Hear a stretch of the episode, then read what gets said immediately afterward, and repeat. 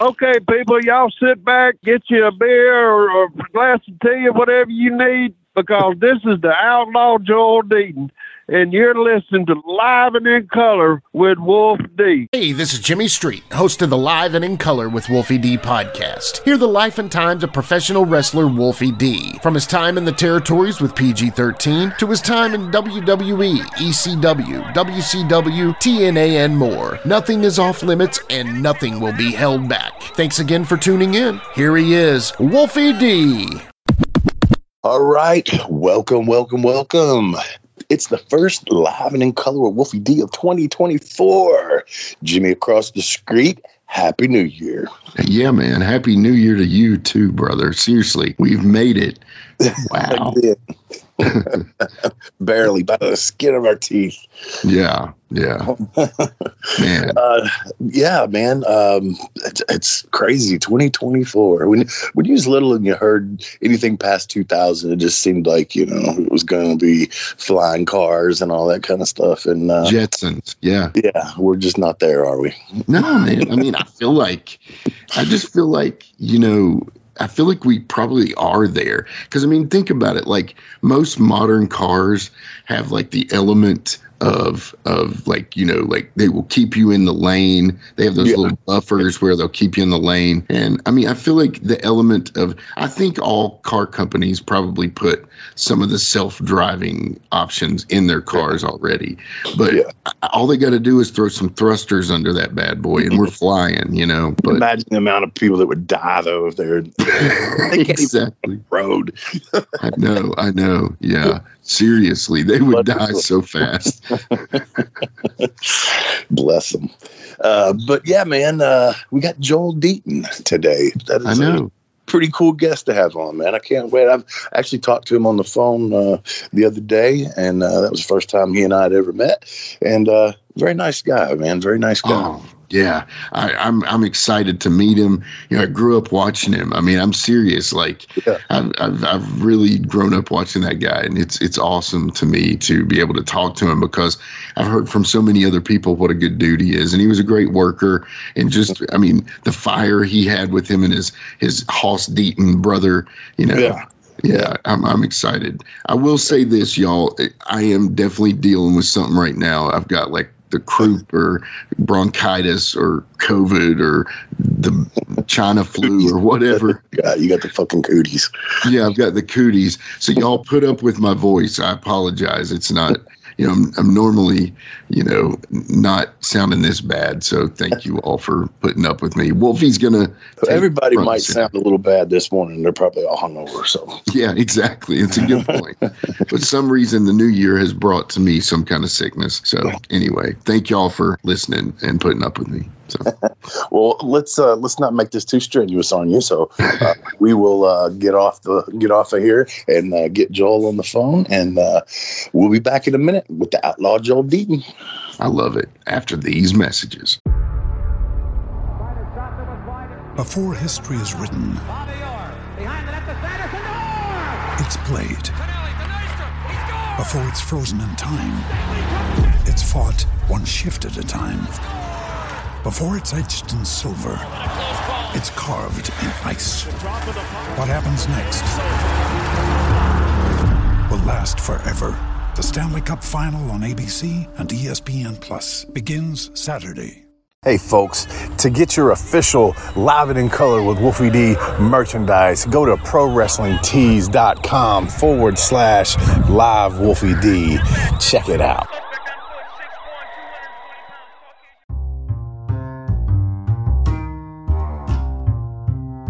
If you're listening to Live and in Color with Wolfie D on Apple Podcast and like what you're hearing, go ahead and leave a five star rating.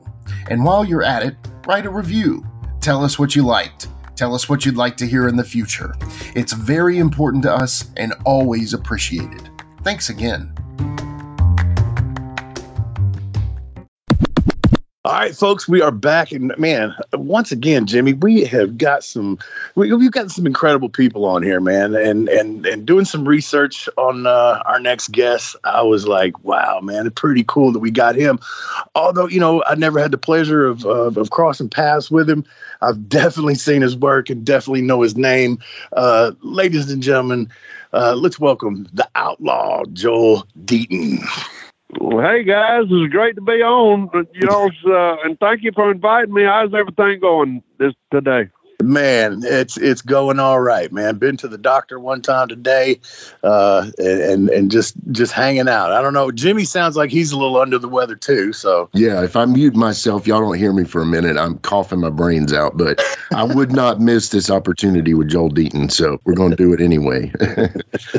okay. so Joel, man, just just the uh, shit thirty minutes ago, I, I, I clicked it on YouTube and uh, I was watching Joel Deaton versus Tommy Wildfire Rich, and Tommy is somebody that I got a lot of history with. Uh, personally and in the ring. And uh, it just made me think did, did you and tommy hang out a lot? Because i know me and tommy hung out a lot well, you know what? Yes, I mean, me and Tommy, we go way back.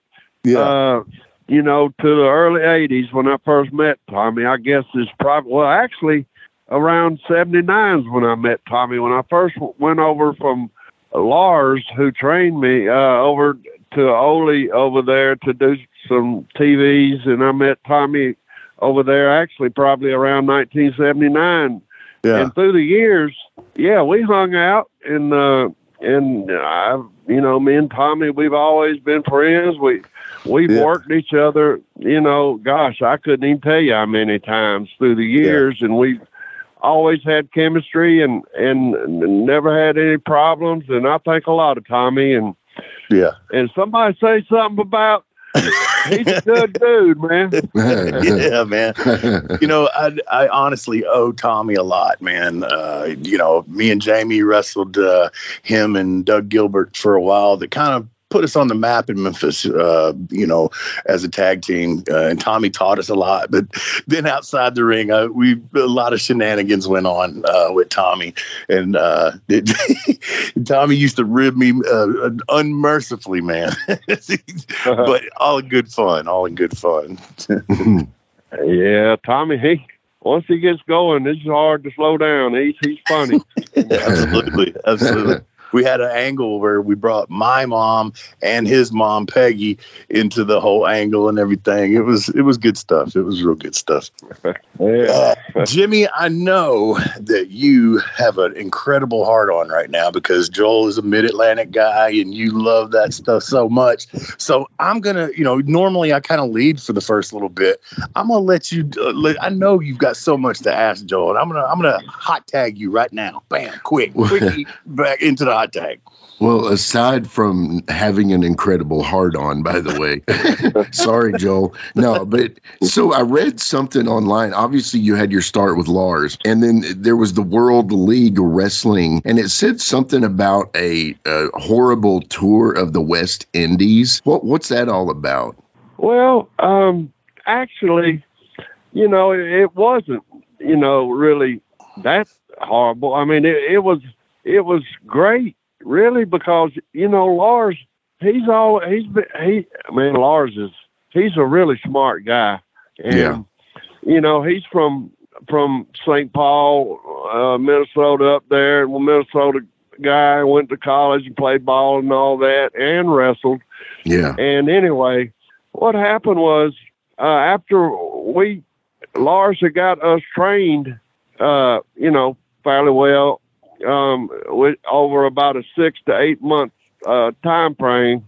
And I mean, you know, he put us through the ringer um, uh, as far as you know. He didn't even teach us how to lock up for two months, but anyway, um, he got a little TV going there in Atlanta, out of Smyrna, Georgia. I think it was on Channel 36, um, which later was turned into Channel 69. With Joe Pedicino had his show on. Yeah, but yeah. Um, but we uh, he booked the tour. What he did was this island down that I had never even heard of, the island of Antigua. Yeah. He he he the island down there, they only had three hours of TV each day on whatever channel that they had pushing out their signal to. Hmm. And there was only three hours of TV a day on that island. Wow. And he ha- so- somehow got our little TV show out of Smyrna on for one hour each week, eight weeks in before in leading to us coming down there. Wow. So the people, and the people down there, I don't even think they had ever even heard of wrestling Yeah. or you know of any kind Yeah. because so we hopped on a plane and we flew down to I think it was like St. John or St. Croix or St. Vincent or one of them One of them- islands in down in the West Indies and we started island hopping on this gosh man it had to be a 1940 or 30 something plane pro- propeller plane that when you got up in the air in it I mean it felt like you was on a I don't know, a merry-go-round or something. And I just, you could see right up into the cockpit and, Mm. and it was scary.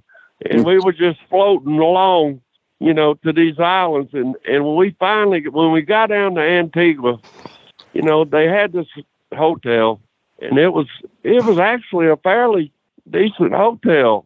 And Mhm. this, of course, was in 1979. Mhm. And well, actually, it might have been late 78. But anyway, Mhm. and so he had a ring that was built out of wood, and and all it had was a. It didn't have any any padding whatsoever. It just had a it, a, a tarp over wood, Oh. and he had it out in the middle of this field. And so when the people started coming in, and I don't even know how much he charged, or no, I still got some of that Antiguan money though, by the way. but and and these people, there wasn't any bleachers or any seats or any or nothing. They just there was like a little hillside or a bank that Yeah. led around in a big circle. You know, uh, I mean, fairly long circle, oval type circle around where he had that ring set up, and and so we, you know, we we were there, and of course the people were real nice. Of course, they were all island people, and and they were nice to us and all. But so we had two nights of wrestling to start off with there, and and and that we had a guy that Lars had helped train in Smyrna that was actually Antiguan himself, and his name was Charles Buffon. Mhm. Now I don't know if you might can Google that or and find him Yeah. and what he he looked like almost identical as far as body wise and look wise as Mhm. Rocky Johnson. Hmm. He was built built up good and he looked good. He was a nice guy, but he was green.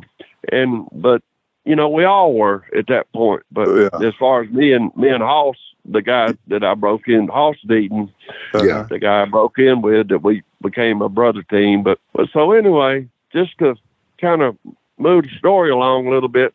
The first night we went out there and we was in a tag match against uh, Charles Buffon and and some other wrestler. I think his name was Levi Jones, and he was a a little young dude that had been on the junior Olympic team in amateur, so he was pretty athletic and a good guy. And so we were the me and Hoss were the heels, of course, and so we went out there and had our little match, and and you know we started healing, and the people, you know, they they kind of got real quiet. and you know, I don't know if anybody, I'm sure you guys know about that quiet heat. Oh yeah. yeah. You know, when when you start getting that quiet heat, then it's serious. yeah. And so, and so we, we went out there and jumped Charles and just beat him down, and and then them people started, you know, kind of leaving off the side of the bank uh, hillway and kind of easing a little bit closer and closer and closer. And we didn't have a lot of there was security there, but they didn't, you know, they didn't really know nothing about wrestling either. But yeah. you know, Lars had kind of, you know, conveyed to them, hey, you know, you guys walk us to and from the ring stuff, and so So we actually had to cut the match short because we were both getting worried. and but we, you know, we got through it and we got back to the building that we came out of, and I don't, I don't know if it was the schoolhouse or something kind of building we Yeah. dressing rooms were in. But the next night, so we have a return match. Did y'all did y'all go over in that first match as heels? Did you did you screw them? we got disqualified. Okay, all right. You know, for, we beat Charles up and threw the referee out the ring, So everything you think of. Was he?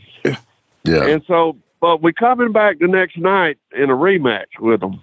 Mm-hmm. And so Charles and them, they they go out to the ring first, and, and they're out there, him and Levi, and they're jumping around, waving crowd and getting the cheers. And you know, Charles was like I said, he was an Antiguan, so he was over.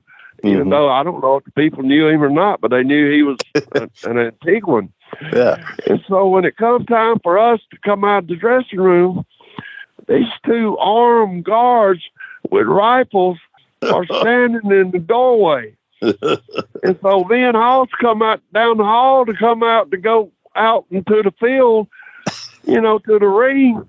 And uh-huh. they turn and get shoulder to shoulder with their rifles up, and uh-huh. they will not let us out of the of the door to go to the ring because they thinking we're gonna beat Charles up again.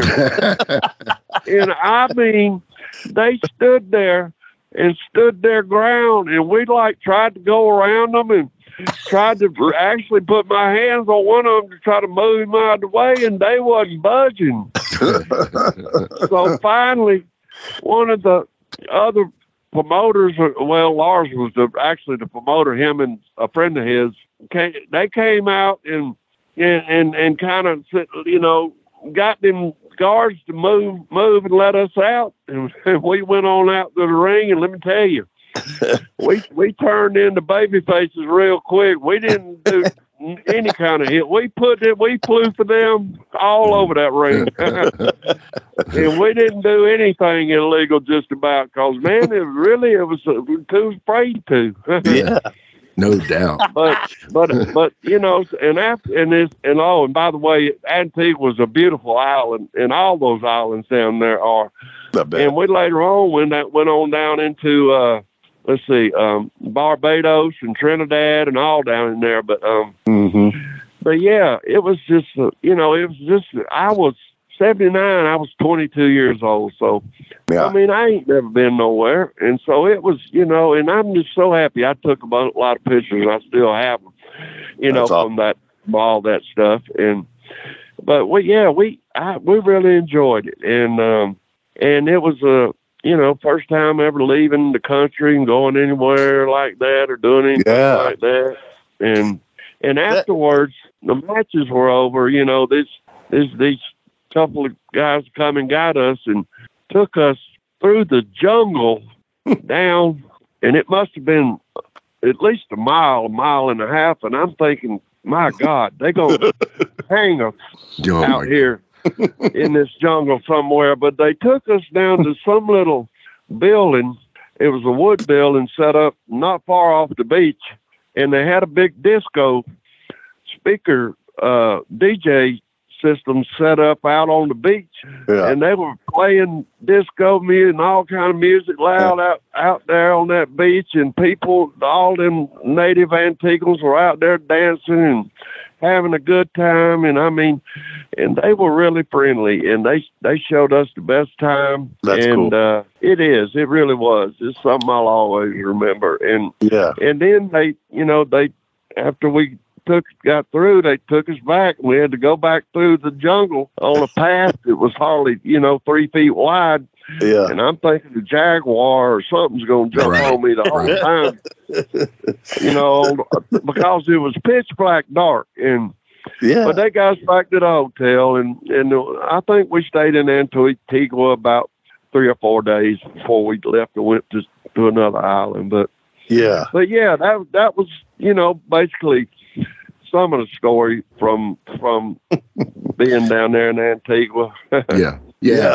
The different countries, man, is is so weird when you're because I was like you when when I went to Puerto Rico, I was 19 years old, and it, it wasn't you know this it was 1994 so what five six seven years before uh, or after uh, brody got stabbed and so the whole time down there i'm thinking okay uh, you know really watch yourself but yeah I, I, I did a i did a thing down there and had to had to run from the island but anyway it's a it's a whole well, well, you know what? Uh, you know, I, I saw uh, uh, Frank uh, Bruiser, you know, about two weeks working for Joe Pedicino. I saw him about two weeks before that happened, mm-hmm. before I went to Japan mm-hmm. on one of my tours. And, you know, uh, me and Hossworth went to Puerto Rico and I think it was 81. Uh-huh. But we, we worked for a guy named Centron who okay. was running opposition to Carlos. All right. And I, I didn't know who Carlos Colon was. I didn't know who he was. I didn't know, barely knew w- what Puerto Rico was or where it was. And anyway, you know, he brought us over there and he put us up in a little condo and I think he paid us like three hundred a week and we we ran four shows a week. And we stayed over there about five months. Mm-hmm. And and you know what? And this is funny one night he comes to me and he says, Joe, tonight you cut. and I said, I said, what? he said, tonight you cut. And I didn't know the first thing about blading or getting juice or nothing like that. Yeah. And I, but then it, you know, it dawned on me what he was talking about, and I said, "No, I'm not going to cut myself. You know, I mean, I was young, green. I did, I didn't know nothing about making no blades and cutting myself and nothing. Yeah. And, I, and so I just refused. And then he took his hands and started slapping them back together. He said, "Okay, we finished the booking then." I said, well, "Fine, send my ass the hell back home." and he did. so, so did you learn after that? Did you figure like, okay, I should have, or I shouldn't have, or you're just like, fuck it, I'm glad I didn't? Well, you know, in retrospect, I probably should have figured out a way and and and and and did it. But you know, Lars had never, you know, really got into that right. part of the business with us, and and I before that, I mean, I had been you know, like out in San Antonio for Joe Blanchard, Tully's dad working in Southwest Championship Wrestling, and Hussein the Butcher was one of the mainstays out there, and and mm-hmm. and he, you know, he he bladed a lot, and and other people and stuff, but yeah. but I I still had never done it up to that point, and and so I wasn't. It wasn't something that was you know, done like on a nightly basis, like yeah. you know, in the Florida territory or Georgia or yeah. or even probably Memphis or some oh, other, sure. places. yeah. So you know, I wasn't real big on, and you know, in my whole career, which started in late '78, mm-hmm. I probably, I probably, I know bladed probably probably a couple of dozen times, and that's really? about it, man.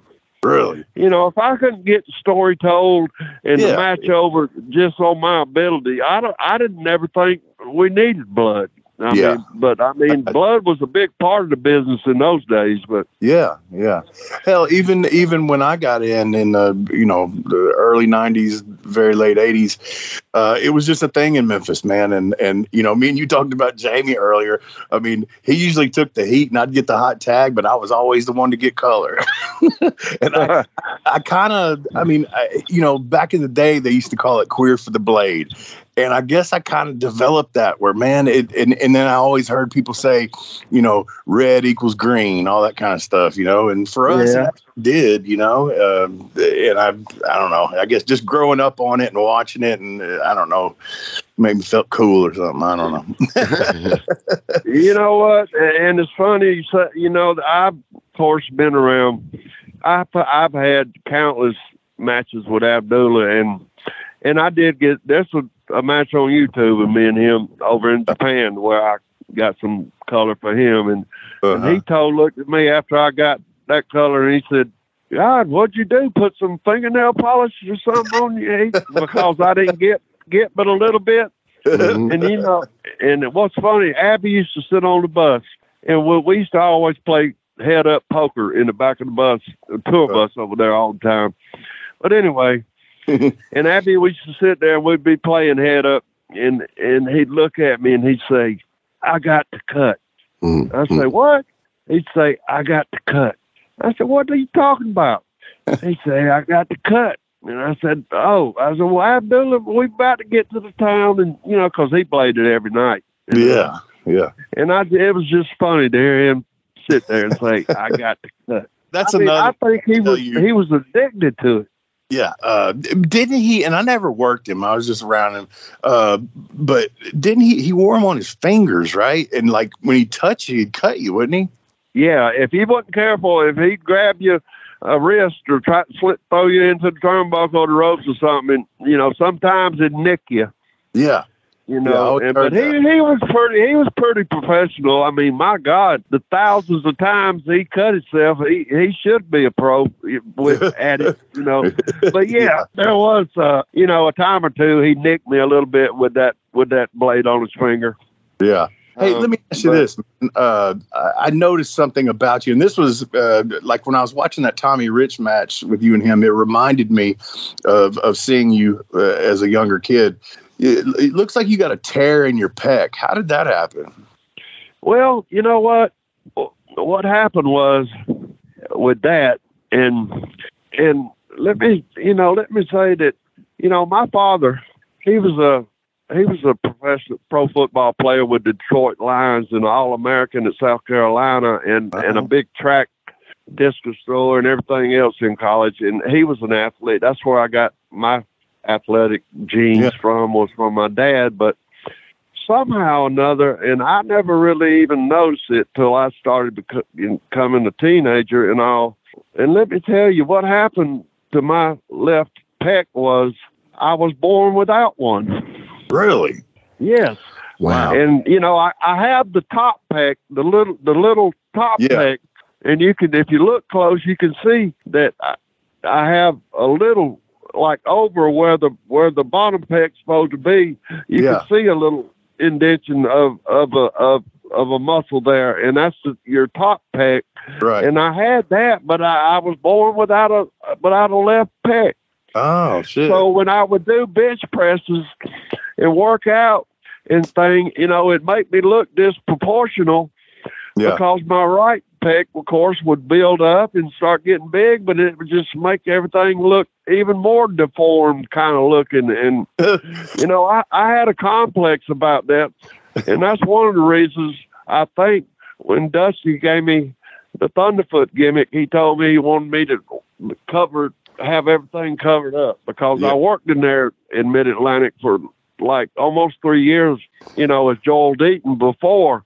Right. Yeah. I got that Thunderfoot gimmick, and I never wore, you know, I just wore regular trunks and no Right. shirt, like you know. And I don't know. I guess you know people noticed it, but I, you know, nobody ever screamed out from the crowd and and you know made any smart ass remarks about it or nothing to Yeah. me my whole career really. But it is noticeable, and that is the story on why That's- my chest. That's crazy. That's crazy. I, I've never heard of that before. That uh, I always thought. I always thought you tore it because Yeah. I'd seen you know Paul Orndorff and Well, you uh, know what? That's you- what I. That's what I would lie and say you know, because I did have some of the boys through the years say something about it, and I'd say, "Oh well, I tore it over in Puerto Rico and never got it fixed." yeah.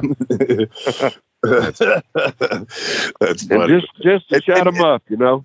Speaking of the Thunderfoot thing, uh, I always loved, and Jimmy knows this, and the listeners know this. I was, Yes. I, I love mask gimmicks. I love Yeah. mask gimmicks, and Yeah. I especially love the loaded boot gimmick oh, because oh, yes. now that I think about it, like, you know, older and plus being in the business and stuff, it's like, what did the fans really think was happening there? You stomp the toe.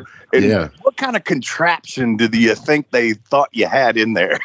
It was. Well, I, I'll tell you the story about Thunderfoot right. and how it came about real quick. And so, uh, like I said, after I came into to Jim Crockett Promotions in '83, and I think we came in there from working for Leroy McGuirk out of uh, Tulsa out there, the uh, Tri-State Wrestling. When we had Skandor Actor as Akbar as our manager. But anyway, we called Dory.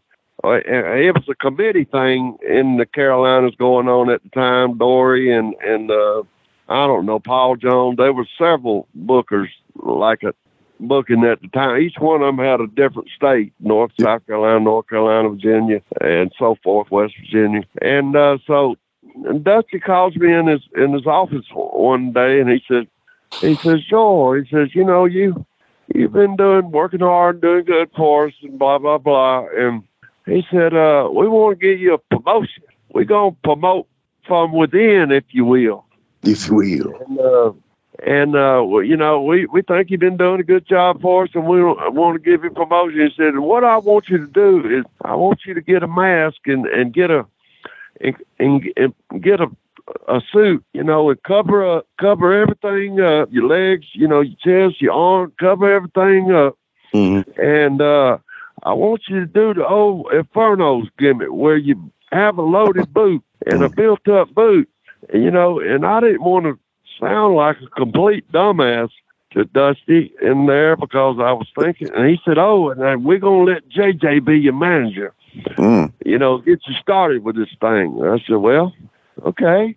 And I'm, the whole time I'm sitting there thinking, well, who in the hell were Infernos and what in the hell does he mean by built up boot? And he, uh-huh. he even stood up out of his chair behind the desk and hopped and, and like he was loading his tennis shoe and said, you load, you load your boot like the old Infernos and, and then you kick them with them, you know. And I said, well, okay. So I got JJ off to the side and said, tell me who the hell the Infernos were and what, how, does, how do I do this?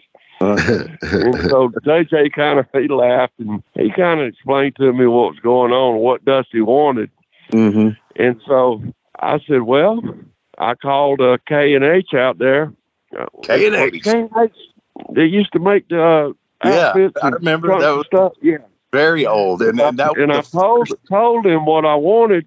Yeah. And I and then I called Ash and had him make me a boot. You know, and I told him I said I wanted about about three and a half, four inches on on the right boot. You know, the sole, Mhm. and then the other one, you know, regular size. And he Mhm. said okay, and and, that, and that's what he sent me and everything. And and so you know, I think for the for the whole outfit, the boots and everything, you know, it's like four or five hundred dollars, and, yeah, and hell, I wasn't making a lot of money right. in there at that time. And to tell you the truth, the territory was down when I first went in there in '83. Yeah. But anyway, so I had to pay for it out of my pocket, and you Yeah. know, and I ended up having about seven or eight different color, you know, outfits, uh, Thunderfoot outfits and stuff. Yeah, And I yeah. wish I had a got had a had a, a better mask design, but hell, I didn't know anything about freaking masks or nothing. Then I, I really, I I never really a hundred percent enjoyed the mask. You said you liked the mask, but me, you know, I always like just working with, with no mask. And there's another story about that later on. Well, I mean, But the, anyway, the thing is, the thing is, I just thought it looked cool. You know, I was always a fan of like comic books and superheroes and stuff like that, and so the mask to me was was just cool looking. But I understand, and I have worked in one before. You know, as far as wrestling goes, it's better to have your face exposed so you can sell and all that kind of stuff. But um, yeah, that's that's why I liked it, you know, and and just the the whole gimmick thing. I, I miss the days of, and I put this over uh, uh, on the show. I don't know, Jimmy, was it last week or something about that that kid Logan Paul uh, on WWE? He finished a match with a chain. I was like, holy shit, WWE just used the chain. Are you kidding me? and they don't do that. yeah, they're All the old school gimmicks, man. yeah, they're so scared with that stuff nowadays that they just, you know, everybody's so lawsuit oriented about, you know, getting hurt or something happened that they just Yeah. cut out so much stuff. It to me, it's not even really. I mean, I don't want to get into that, but I mean, I just don't enjoy enjoy today's product No, as I'm much, with you. near as much as I did the Oh, old no. stuff. Yeah, I'm with never. you. And the thing Yeah. is, it's it's. I think the problem is that uh, I feel like the, the this generation is like, oh well, uh, everybody knows we're working, so you know, let's do whatever, you know. And I I I don't believe that that's. Yes, they know we're working, but I promise you, and I'm sure you would agree with me that if you're good enough, you can still work them. I mean, to if it's if it's for a couple of minutes or or whatever, you can still work them. Yeah, I, you know what? I agree with that, but I think it goes all back to the basics and the fundamentals and, Yeah. and who Amen. you were trained with eh, by and, the, and for the life of me and i don't mean to put down today's wrestling too far and this is all just my opinion but Yeah.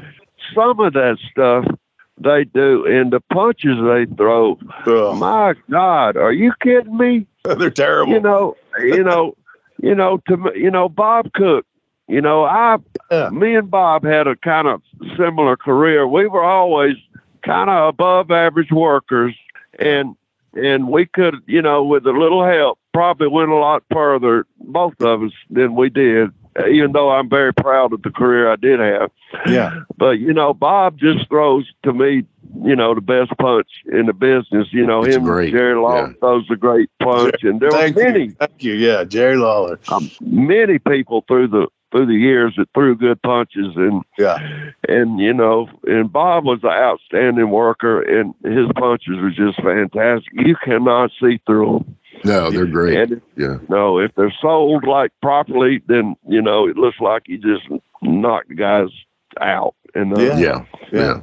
And that's But- the thing. They all throw the they throw the forearm now, and you know, I mean, I'm not a fan of that. I mean, whatever. I, I guess it's uh, you can relate it to okay, the punch is illegal, but they don't they don't think about that. They just can't throw a punch, so they th- they throw the the forearm or Right. whatnot. Right. Nobody can.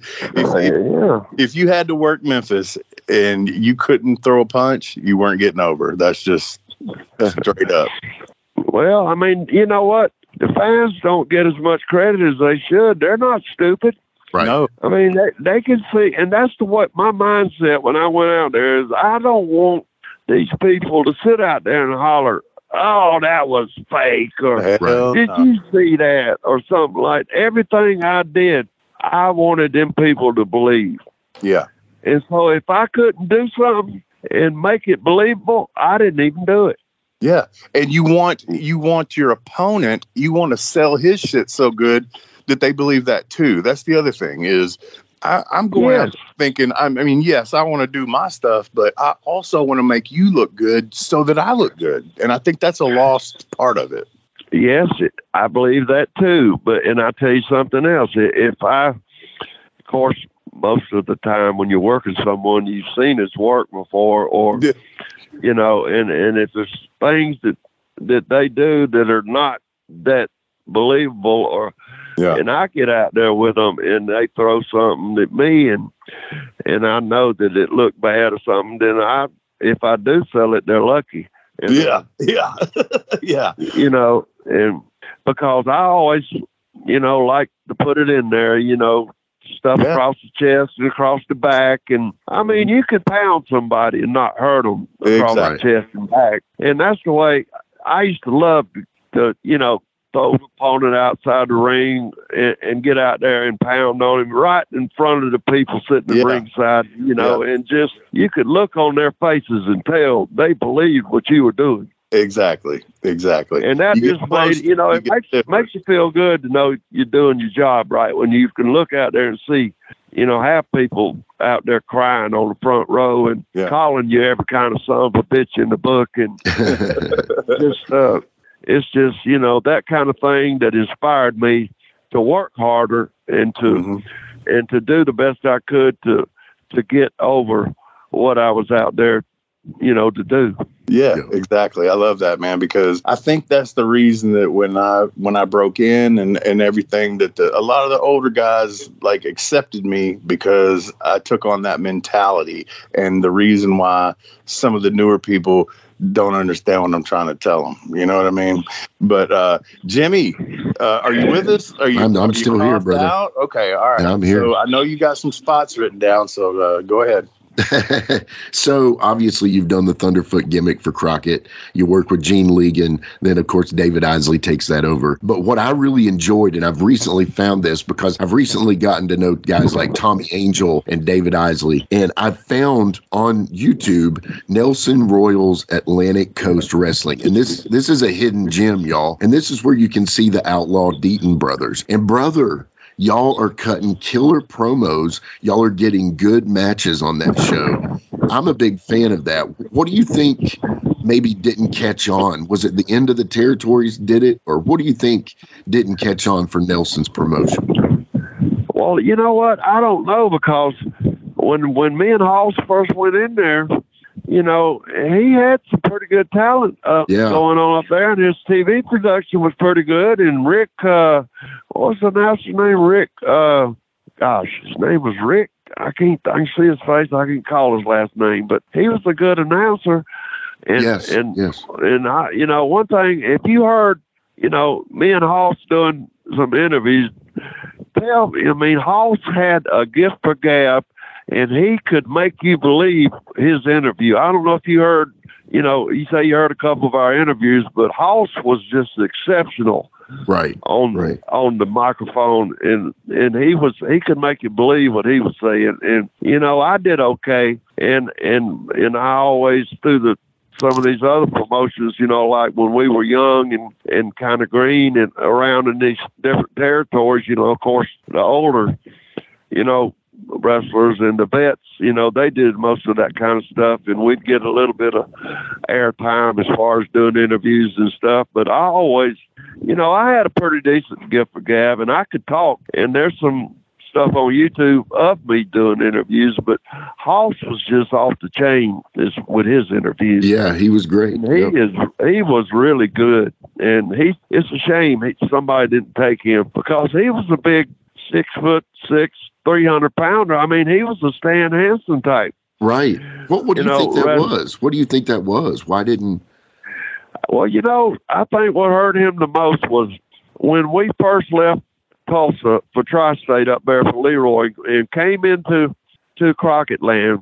You know, he they tagged us up, you know, as the Deaton brothers and stuff, but they never would give us any kind of. We were just strictly underneath, and and and Hoss was a was a uh, was an amateur heavyweight champ uh, for the state of Georgia in high school, and also wrestled in college. And he couldn't get it through his head that you know, hey, this pro wrestling, you know, it's a work, you know. I mean, and he thought because he could kick some somebody's ass in about two minutes that we were working against, he he didn't like having to sell and put them over. you know, and, and and he just got kind of dis. I don't know the word. He just kind of made him. He didn't like having. He he felt like we should have been used better than we were at the time that we were brought into Crockett Land, and and so he just basically left. Yeah, quit. You know, and I stayed and uh, and I, you know, the first uh, probably four or five months I was I was in the territory that in Crockett Land. We were wrestling in uh, Hendersonville, North Carolina, and I had a, a match with this guy called Vinny Valentino. I don't know if you remember that name, but I've heard of it. Yeah. Anyway, we had a little single match. It was underneath first, second, third match, something. And we got out there and wrestled around, and the match was going okay. And then he tried to put a uh, abdominal stretch on me or something, and we both got off balance and kind of fell with our legs tangled up, and somehow, I when I fell, I, my leg was still hooked into his, and and it and it fractured my my ankle. Oh, and I was like, damn. And so you know, I rolled out of the ring, and I I couldn't get up and really walk, and I was you know like you know limping and trying to make it back to the dressing room, and and they helped me back to the dressing room and and I can't remember who I rode to the town with, but I do remember this. You know, Wahoo was sitting in there when they brought me in there and, and I sat down there in the chair in the dressing room and, and kind of, you know, put my leg out, was kind of looking at it and it had already swelling. And so Wahoo said, well, hey kid, you can ride back with me. And I said, okay. He said, he said, well, how you, how, how is it? I said, well, it's hurting like hell. And so he reaches over there in his bag and and takes a pill bottle out and throws three or four pills. See, I didn't know about pills and shit like that back then. Yeah. And he Yeah. handed me two or three pills of some kind. He said, Here, kid, take these. I said, Well, okay. And I took them. and so he helped me out to the car and put me in his car. And so we went right to the first store. And he went in there and bought a whole bag of, of ice, came out and put it on my ankle and taped it around my ankle, a whole bag. And and it's about a two and a half hour ride back to Charlotte from there.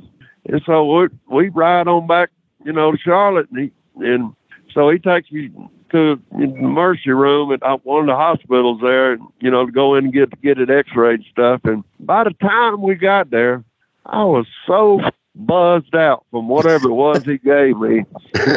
when them people got me in there and and took that tape off my ankle with that bag of ice, which had about almost all melted by then, my ankle was almost frostbit, wow. And I couldn't even feel it because of whatever it was he gave me. You know. and anyway, I, I got another great Wahoo story, but I'll tell that that happened to happen in Florida. But but anyway, yeah, that's kind of how I got started in Mid Atlantic. And then after a while, that committee looking, you know, like uh, it was Dory Funk and and uh, Ernie Ladd and and uh, I think uh, God, what's the guy had plane crash down in Florida with Bob Shane? Gary Hart. Gary Hart, He was he was booking it. He had one of the states, and anyway, um, Gary Hart is one of uh, Jimmy's idols because Jimmy uh, got into the business and did some did some outlaw stuff, and uh, he modeled himself after Gary Hart. Gary was a great manager, yeah. Yeah. And he always brought in, you know, the kabukis and the and all these weird, you know, kamalas and people like that. That Yeah, these weird, you know, Orientals and and just different. I mean, he managed some regular guys too, but Gary had a great mind for the business, and he was, you know, he he, in my opinion, he was he was a, you know, he's he's in the in top ten greatest managers, if not top five. But Oh, uh, I'd Yeah. say that. I'd say Yeah. that. Yeah. Let me ask you this because about 50% of the guys we ask this question really don't like Gary. What do you think it is that's uh, everybody's so split on him? What do you think? on Gary Hart, Yeah. Well, because Gary, I'll tell you a funny story.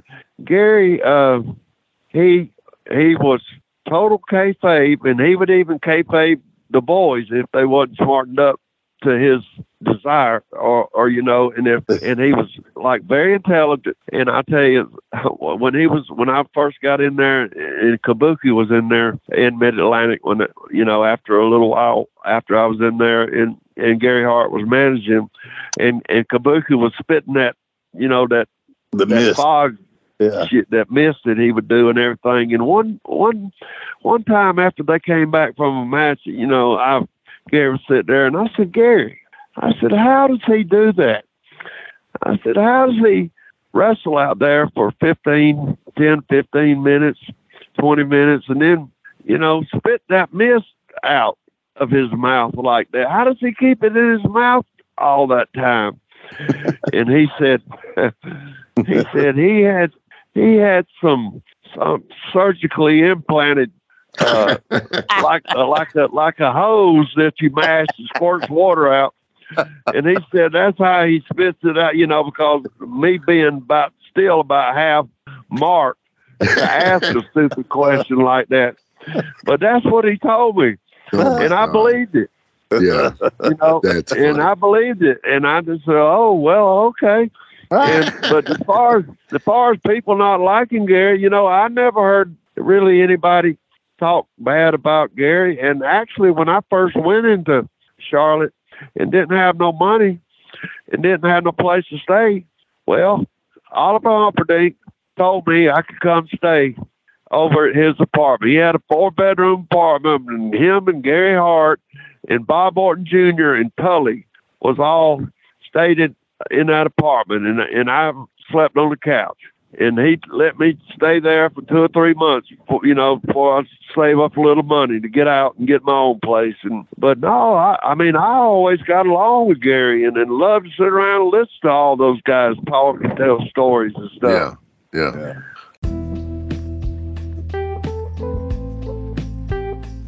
Let's take a quick time out and get a word from one of my dope ass sponsors, and we'll be right back with more Live and in Color with Wolfie D.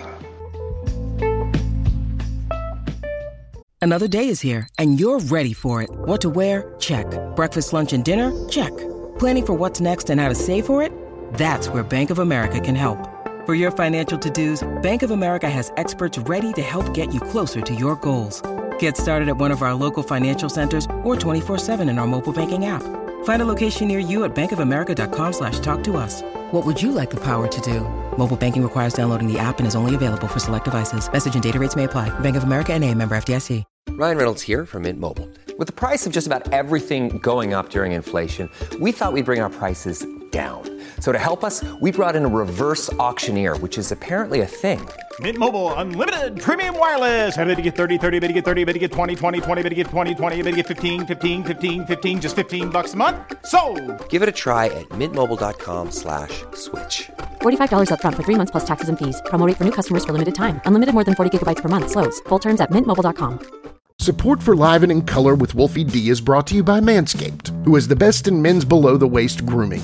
Manscaped offers precision engineered tools for your family jewels. Manscaped recently launched the Ultimate Men's Hygiene Bundle, the Performance Package. Join over 4 million men worldwide who trust Manscaped with this exclusive offer for you 20% off and free worldwide shipping with the code WOLFIE at manscaped.com. If my math's correct, that's about 8 million balls.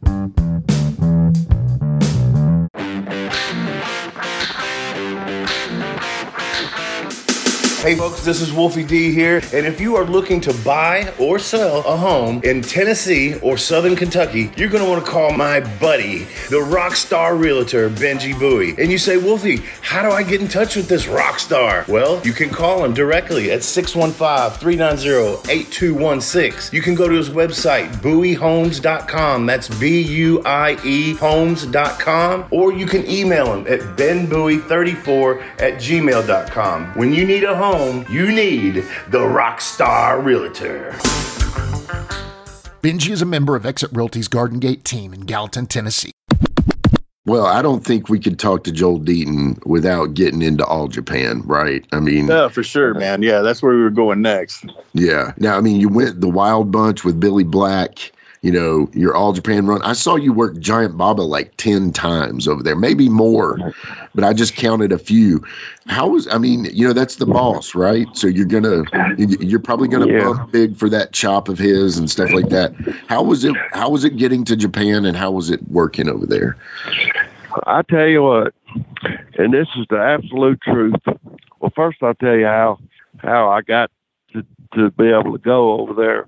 Well, me and Gene Dusty had had made Gene Thunderfoot two. Yeah. I was Thunderfoot one for about the first year with JJ. Me and JJ and Buddy Landel were like that was J who JJ was managing, and then um, so they brought Gene in and made him Thunderfoot two, and they had the Jim Crockett Memorial Tag Team Tournament coming up. And so we we won the required match or matches to get into the tournament. And so we were going around and this and that so we're in Baltimore, I think, for the blow off, and and Giant Baba had brought one of his young boys over there to be in the tournament, you know, with everybody else, and and so we we walked. They had him off in another dressing room. He had his own place there, and and so Nelson Royal took uh and me, me and Gene, we were dressed up in our Thunderfoot stuff and everything, and he brought us over there and introduced us to Baba. And so, you know, and we, I was just like in awe, and and uh, so I, you know, I introduced. I said, "Nice to meet you, Mister Baba." Um, and I had talked to Nelson beforehand and asked him, you know, well, what kind of money, you know, should I ask, you know, if he were to give me a tour over there or something. He said, well, normally, you know, for you know guys that aren't big stars and stuff, you know, is like fifteen hundred a week, and Yeah. so and this was in '87. Hmm. So I thought, well, shit, fifteen hundred a week, that ain't bad money. if he agrees to it. But anyway, so you know, get with our introductions and all, and I said, Mr. Baba, would you could you please book me in a on a tour to to Japan to come and wrestle for you, sir? You know, and he, I think this was like in maybe January, late January, February, or something, and he he got his book out and he started looking through his book and he he thumbed through it a minute and then he looked up and said, "You come Japan in August," Hmm. and I thought to myself, "August?" I said, "Damn, that's like." Six or seven months away. You can't do it no no sooner than that. But I didn't say that. And I said, Right. I said, well, August, okay. I didn't know that I was damn lucky that, that he even booked me, right? You know, what do I want to sound like complaining about not getting over there quicker than that? But, Yeah. so I said, oh, okay. Well, thank you, sir. He said, how much? He said, how much? You know, you you guarantee? And I said, well, I, I said, is fifteen hundred okay? He said, yes. This is okay. Ah, And I said, well, thank you, sir. And then You should've know, went I think, two or three thank grand. that thank, thank Nelson for for you know getting me in and getting me booked on and everything and Yeah. and so you know the first uh, so August rolled around and we you know we got on the plane in Atlanta and we flew to L.A. and they had a he had a a, a, a Japanese guy out there that would meet us and he would give us our visas to go over you know in Japan and work as an entertainer. And we and and we would uh so we would get the visas and everything and then we'd get on the uh, plane and and you know I think it's I think it's ten and a half hours over there and like eleven and a half back. But anyway that's another story. So I'm gonna tell you you know when when we first got over there you know of course they Baba put us up in a in a nice four star hotel and and it you know right in Tokyo. You know Tokyo's the biggest city in the world. 20 million people in a 30 mile radius. And hmm. you know it's like a giant ant farm. Hmm. I mean people come up out of the underground you know like ants you know in subways and they have they have big old shopping centers underground and just you just wouldn't believe what else under underground over there. But um, Yeah. but anyway, so you fly in that night, and then then the next day you have you know we usually had our first match in Korakuen Hall over there the first day day of the next day after you get there of the tour, and that was my first time wrestling in Korakuen Hall, which is such a great venue, and so uh, you know I didn't really know. I had wrestled Antonio Inoki over in Hawaii. Matter of fact, me and Hoss wrestled him and Andre over in the Blaisdell Arena in Honolulu back for, when Lars was promoting over there for Lia Maivia, Yeah. uh, the Rock, the Rock's grandmother over there back in '85, and we came back and wrestled in uh, the uh, Aloha Stadium where they play the Pro Bowl every year. You know, and that, same year over there. But anyway, that's another story too. And I Yeah, got got so many, over there. but anyway, so you know, so we went and, and I forgot. I think the first night, for some reason, and every, I mean, I'm sure you guys know Stan Hansen's uh, Yeah. repertoire over in Japan Yeah. but they Baba put me tagging. Oh, and before before when he told me and gave me, you know, told me I was booked to come back, come to Japan that August. He told me, he said, but don't wear, you know, don't wear a mask or or uniform. He said, don't don't bring none of that shit over here. Just regular, you know, boots and tights. And, and I, Be Joel. Be uh, Joel. you know, and I I said, hell yeah. Yeah. I want it that way anyway.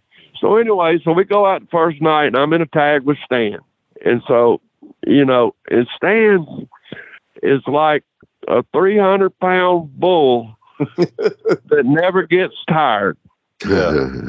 and if you can't keep up with him, then you know you won't be his partner for very long. Yeah. And I remember the first night out there, and we're out there and we're tagging back and forth, and I'm going wide open, trying to keep up and do my best. And I got somebody, no, somebody got me down in the hole, and I can't remember who it was. And so I laid there in the hole for about, I didn't think it was very long, you know, maybe 30 seconds or something. I was moving around trying to counter it or whatever, and he still had me in the hole. Well, Stan comes in the ring and stomps me in the head about three or four times and says, Get up and fight, Deaton. Get up and fight.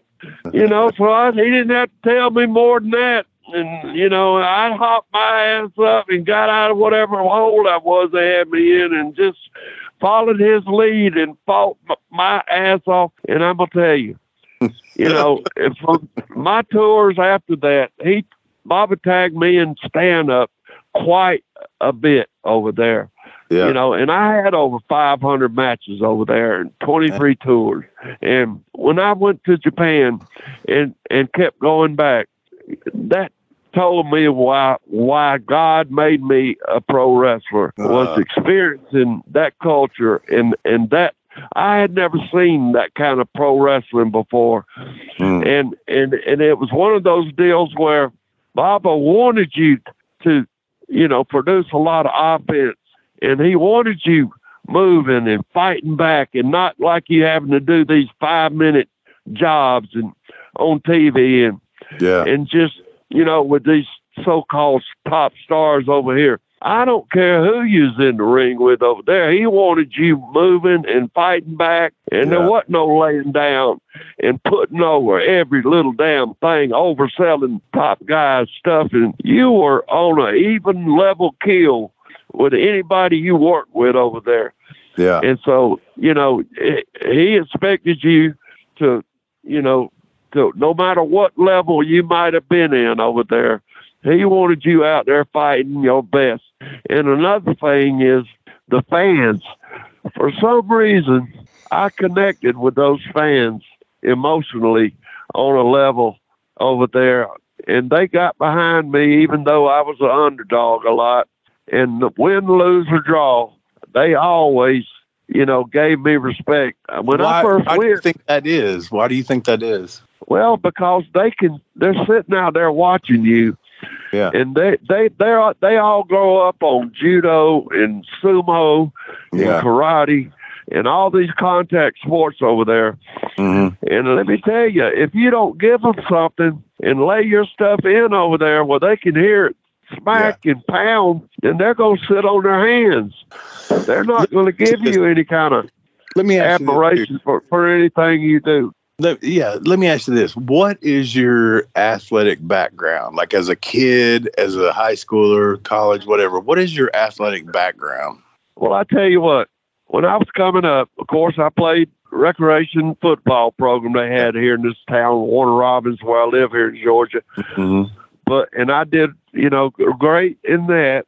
And I was always a little big for my size, but I really excelled in baseball. Yeah. I mean, I was hitting, you know, towering home runs over the pine trees in, in this little little league uh, Yeah. field we played in, and and I won all kind of more awards than anybody every year, and and I was even recruited on a scholarship to Ole Miss for football and baseball. The, team, the football team here, Warner Robins Demons. I don't know if you ever heard of those, but we've won the state championship, and they have even been the the uh, consensus national championship number one high school team in the nation a couple of times here. Wow. And Wow. yeah, the Warner What position Robins you? Demons. You look them up. But anyway, we we uh, what position did you play? I played uh I played tight end on offense and linebacker on defense, and some some defensive tackle. But so I went to Ole Miss and played a little bit, but I messed around and got about a, I was in school out there about a year and a half, and and I uh got my girlfriend pregnant, and this was in like seventy seven, and so you know I I had to I had to make some money to you know support her and my and my young daughter, and so I left college, and that's when I came back to Atlanta and started working as a personal trainer in the in this pla- these places called European Health Spa. They were like a chain uh, gym, like spa things. They had them all over, and that's where I met Lars, and that's how you know I got started and everything. But but anyway, so yeah, I was I've been you know an athlete since I was old enough to throw a ball, and I've always been good. I even played. A lot of people don't know this, but I even played in Charlotte. Uh, they had a double A baseball team there for the Baltimore Orioles called the Charlotte O's. Yeah, yeah. And, and Frances Crockett, Jim and David Crockett's sister, was the general manager of that team. And they all heard how I was good in baseball and stuff. So I went out there and tried out for them a little and played a few uh, preseason games with the Charlotte O's there in Charlotte. Wow. And then and then also uh, over in Japan, uh, Baba took us. I think it was on my second tour. Somebody pulled up at the hotel and they come got me out of my room and said, "Joe, come, come on." And so we went down. I got in the car and they took us, you know, on a little trip through Tokyo till we got in front of this big dome stadium, and I didn't even realize it was a Tokyo Dome at the time, but it, but it was. Uh, and so they were having a charity baseball game between like these these teams. Like there was a there was a there was a movie star team made up of like Japanese um, uh, movie stars and Jack uh, Chan, probably. And you could go on YouTube and look that up, and there's some a few highlights of that with me playing first base on that in that first game we played, and I was the only guy, gaijin, or foreigner that played in that in that charity game. Just that first, there were four teams, and and man, there was about thirty thousand people in that damn stadium. And, wow. So I played, you know, like first base that first game, and then I think it was '88 when the Rock and Roll Express were on the tour, same tour with me they had another charity baseball game in the Tokyo Dome, and they asked them to to come and play in it too. That game, and so we're sitting back in the dressing room, and Bob, we, I mean, they give us brand new uniforms, cleats, gloves, hats, everything. And Baba says, Joe, come here, and he waved me over, and so I come over, and he had a baseball in his hand, and he took that baseball and tossed it over there to me, and I caught it, and he looked at me and said, Joe tonight you pitcher. and this is fast pitch baseball now. Right, right. And I said, and I ain't touched a baseball in about 10 years, but, you know, I mean, I was always good at baseball. And so yeah. I just said, well, okay. and we went out there, and I got about 10 warm up throws because this thing was televised all over Japan, and I still really? have the tape of that somewhere, and it's never been shown, and I can't believe it since '88. that No, somebody hasn't put that on YouTube, wow. but I still have because at the end of that tour, those guys that did that TV production came and brought me and Ricky and Robert all a DVD, not a DVD, but uh, a VHS tape of that whole thing. I mean, they let us out of the tunnel with a marching band and cheerleaders and everything. it was really cool. And you know, we all played in it and had a great time. And and I was out there on the mound pitching, and I did pretty good. I they, it was five inning five inning games, and I pitched three innings, and then he let one of the other Japanese kids come in there and pitch and play. What's your best pitch? Well, I think they clocked my fastball.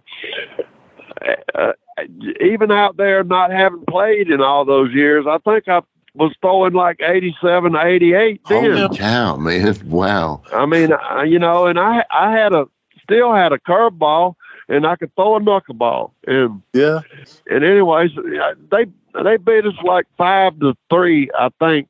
Because, like I said, we only played five innings. That was in the second game. I can't even remember what the first game was. But if you go on YouTube, and I, I don't know if it's in if it's in Japanese writing or not, or how you would put it in there. You might could put in there Japanese uh, All Japan charity baseball game or something like that. And I guarantee you that it's on there somewhere that it'll pop up and show you some Did you throw the knuckleball? Did you throw the knuckleball? I just want to see that. I threw it a couple times. I sure did. That's awesome.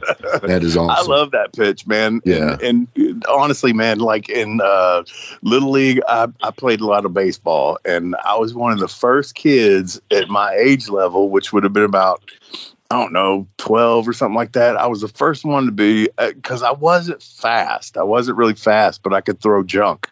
And uh, I, I threw a lot of junk. And uh, I could throw a curveball. That I, I had one that I could throw at you and it would curve in for a strike, and I had the other one that would just dump down on the floor, and yeah, I, I Hey, I always lo- love baseball, and you know I regretted that I didn't couldn't have, have, have taken it further because I truly believe I had the ability to go to go pretty far in baseball. Sounds Yeah. like it. Yeah, sounds like it. Man. absolutely. As a matter of fact, I'll throw this quick story in.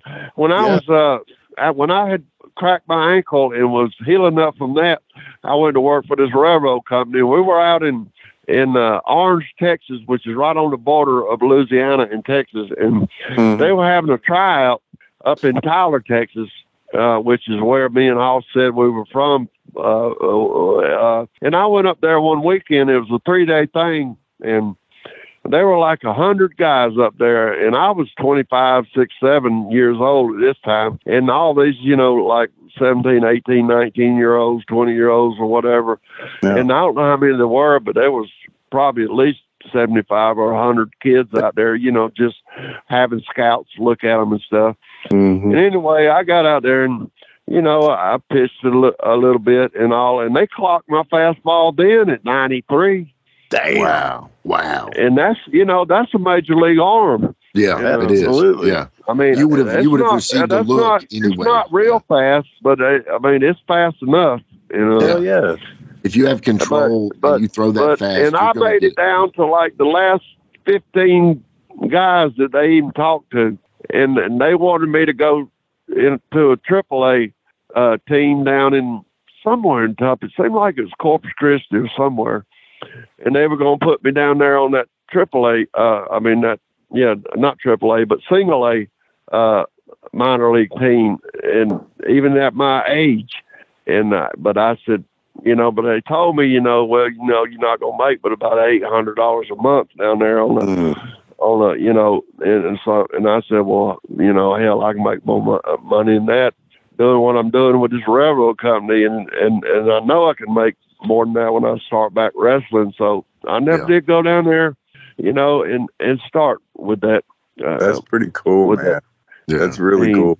yeah. But back to Japan, you know, I I just the people, like I said, they they took to me for some reason, and I think the reason was is because they could see, even though I was half the time getting my ass beat, I was fighting, and Yeah. I was giving it a hundred percent, Yeah. and I wasn't out there throw doing stuff that looked bad, and they could see through, and they respected me for that. Plus the fact that you know, be being on nationwide TV and them charity baseball games didn't hurt, and Yeah. Yeah. I don't know, and being tagged up with Stan a lot. And then, you know, one year they had me and Dick Slater tagged up together in the in that yearly tag team tournament they held every year. And um and then I was tagged up with Billy for a year or two. Man, tell me this is what I want to hear. I told you this earlier. I want to hear the biggest rib you ever pulled or or even the best rib ever pulled on you or both. Oh my God. Um Well, you know, um, and this is the truth. I uh, I never really.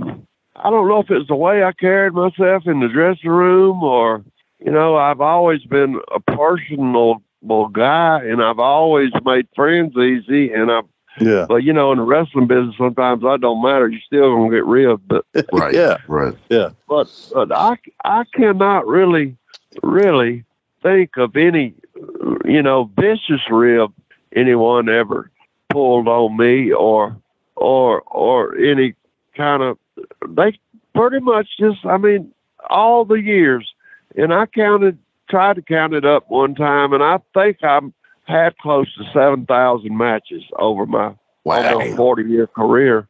And, you know, during all that time, I, I just, I just always got along. I never had a loud word that I can really remember. Yeah. Well, I might have raised my voice a couple of times here and there, but nothing, you know, never any blows thrown or anything. But uh, one funny rib was they asked Calhoun on the tour going over there to Japan, and and and you know all he did was eat, and Right. Right. and so uh, I think it might have been, um, gosh, uh, it was on the it was on the second tour, so it wasn't the first tour. It was on the second tour, and I can't remember exactly it, who it was. But anyway, they said we had a bunch of little Debbie, uh, them little Debbie cakes, and uh, they stuffed one of them little Debbie cakes full of Ex-Lax and took them up there and laid the box, the box of them. Uh, and hey, they had to put Haystacks in first class because it's so big and so they, so they gave him that box of little Debbie's, and I he probably eat every one of them in there. Wow. And then after about an hour or so, you know, we were sitting back in business class. That's back when they still had business class, first class, business class, then Right. coach. And Yeah. Baba always flew us ever either first class or business class. But anyway, Haystacks got up and then- and um, he couldn't fit in the bathroom. Yeah, I guess. He was too big to get even in the first class bathroom, and he had to shit. Oh man. And so, you know, he kept saying, we could hear him back in business class, class, I gotta go. I gotta go. And they didn't know what to do because they couldn't get him in the in the bathroom up first class. He wouldn't fit. And so what they what they finally had to do was get in that little elevator thing. Then they bring stuff up in, and one of one of the flight attendants had to get in there and go down in the cargo area and bring back a big mail sack, and they had to pull all the curtains to the galleys closed and try to block off as much as they could, and got a bucket and set it there and oh, and, and, and set it in the middle of that mail sack and and haystack had to sit down on that bucket and shit. And I mean you could smell it all through the Oh my plane. god. Oh my god. And I'm talking about this is one of these big 747, you know, planes, and everybody was Yeah. like gagging and oh my god, Oh, I get you know, it's like a big fog was going through the plane, and, Ah. and it was horrible. Oh and we god. were just, you know, we were just laughing about it there, and it was funny, but it wasn't funny because it stuck so damn bad. yeah. But we never had nobody ever told him what we did, and so I don't know if he ever found out or not. But that was one rib that was kind of a vicious rib, Yeah. and there's several, you know, a lot of little That sounds little things big like we used to uh they used they used to super glue Sam Houston's cowboy hat, put super glue around around it and when he'd put it on and go out in the ring and stuff, he'd try to take it off and it'd be stuck all to his hair and stuff. Oh my god. You know, That's he used to, we used to do that with Black Bart too. And that was funny. But um you know, just little little little stuff like that and That's the stuff I'm looking for, And- man. That's hilarious, man. Just the yeah. way they did back then. And I Ugh. remember when Dusty sent us out there to, Kansas City for those for that year almost out there in uh what they call that territory. Um it wasn't tri state, it was central central states. Central states right. is what they called it. And they sent a crew of us, baby doll and and and uh Sam and me and Gene Ligon and and uh Todd Champion and I don't know, there was George South, there was a bunch of us that went out there we starved to death, but George but anyway, um, uh, Rocky King was with us out there, and we got some girl from the matches and brought her home. And so, you know, so we got her up in, in a hotel room, and of course she was doing us all favors and stuff. And Oh Lord. so, so Rocky King come in there, and and and I don't know if you, if y'all have ever anybody ever told you about Rocky. He's a great guy. He used to drive a lot for Ricky and Robert, Uh, making Yeah. road trips and stuff because they they'd let make him drive where they wouldn't have to. But anyway, Rocky had a had a penis that when he stood up, it would hang down to his knee. Oh my god! I mean, I ain't, I ain't shitting you. It, it, it, the thing had to be at least a foot long, probably fourteen or fifteen. and, and Rocky, and he come in the hotel room with him, that girl in there, and, and he pulled his pants off, and she took one look at him and his dick and said, "You are not going to put that thing in me." and, and so he was trying to, you know, rib her and oh, come on, let you know. She said, "Hell no!" She got up and grabbed her clothes and run out there. and, uh, but anyway, and then one time, Buddy Landel used to love to call up prostitutes all the time. When Buddy, I love Buddy. I love Buddy. Yeah, well, when Buddy would get coked up or be on the bench for two or three days, he loved calling them prostitutes and, and yeah. bring them over to, to my. uh Well, I was staying in a house with another guy. I wasn't a wrestler. He was just a just a regular dude, and he yeah. let me. But he, but he, Buddy used to love to come over there and bring his bring his prostitutes and, and I'd let him stay and use my room and stuff. So, and all the boys knew it and all. So, so we told him we had this special, special prostitute and she was just the most beautiful thing you ever seen in your life. And she was, we were going to have him, it was his birthday or something's coming up. And we were going to have him a special surprise come over. And we had a party over there that night and so anyway, we got it all set up and fixed up, and and so we found about a three hundred or 400 pound black girl on the streets in Charlotte, and we all paid her about 50 bucks a piece to come over there and, and wait in the bedroom for Buddy to come in there meet her, and and so so Buddy. Buddy comes up over there all cocky and, and laughing at him yeah. wiping the damn powder off his nose and stuff, and and uh, you know he goes he goes back in the and we hid her in the closet. And so he goes back in the bedroom and we tell him, well, okay, the girl, the girl's coming. She's going to be here. She's going to be here and she's coming. and so we went, we went in there and we closed the door uh-huh. and locked it. And we put, put the, them, uh, them things that you put indoors to keep them from opening opening up. We put about five of them down there where he couldn't open the door and get out of there, and locked the windows down. And we told that we that that girl to wait about five minutes when she heard some noises in there, and then come out to bust out that closet and and just run and jump on him in the bed. And so we waited and. and we and we heard a big holler and scream and oh my god, what the hell? And, and get out of here, you big dip and, and she and then he got up and started beating and trying to get out of the room and couldn't. And she was grabbing him and swinging him back on the bed, saying, "No, honey, you been you mine," and all that kind of stuff. Oh, and he and finally, after about ten minutes, we we opened the door back up, and he was just white as a sheik in there. that is funny as fuck. It was it was pretty funny. I mean, uh, Bobby and uh, Eaton and Dennis and Arn and all of us were in on that one. Oh my god, that's man. funny. That is had funny. great time. Also, too, you know, Bobby is uh, is Jamie's brother-in-law and and his sister and all that kind of stuff, and had good yeah, times. I do Bobby is a great guy, man. Here's what oh, Bobby. Bobby was the best. Oh, absolutely, absolutely. What a great guy. I never, heard, I never heard, I never heard Bobby raise his voice one time. The whole nope. six years I worked around him up there with, in Crockett Land.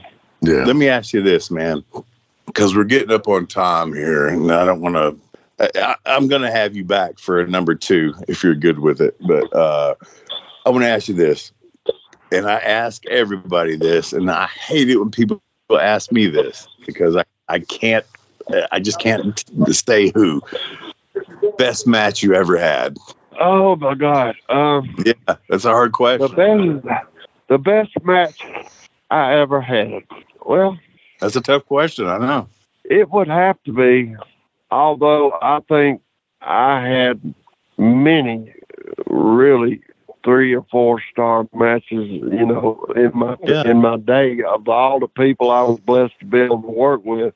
But one match that, that always comes up as actually not only being a great match, toughest and most hardest to make it through in match was me and Stan, and this was uh, my around my third or fourth tour. I can't remember.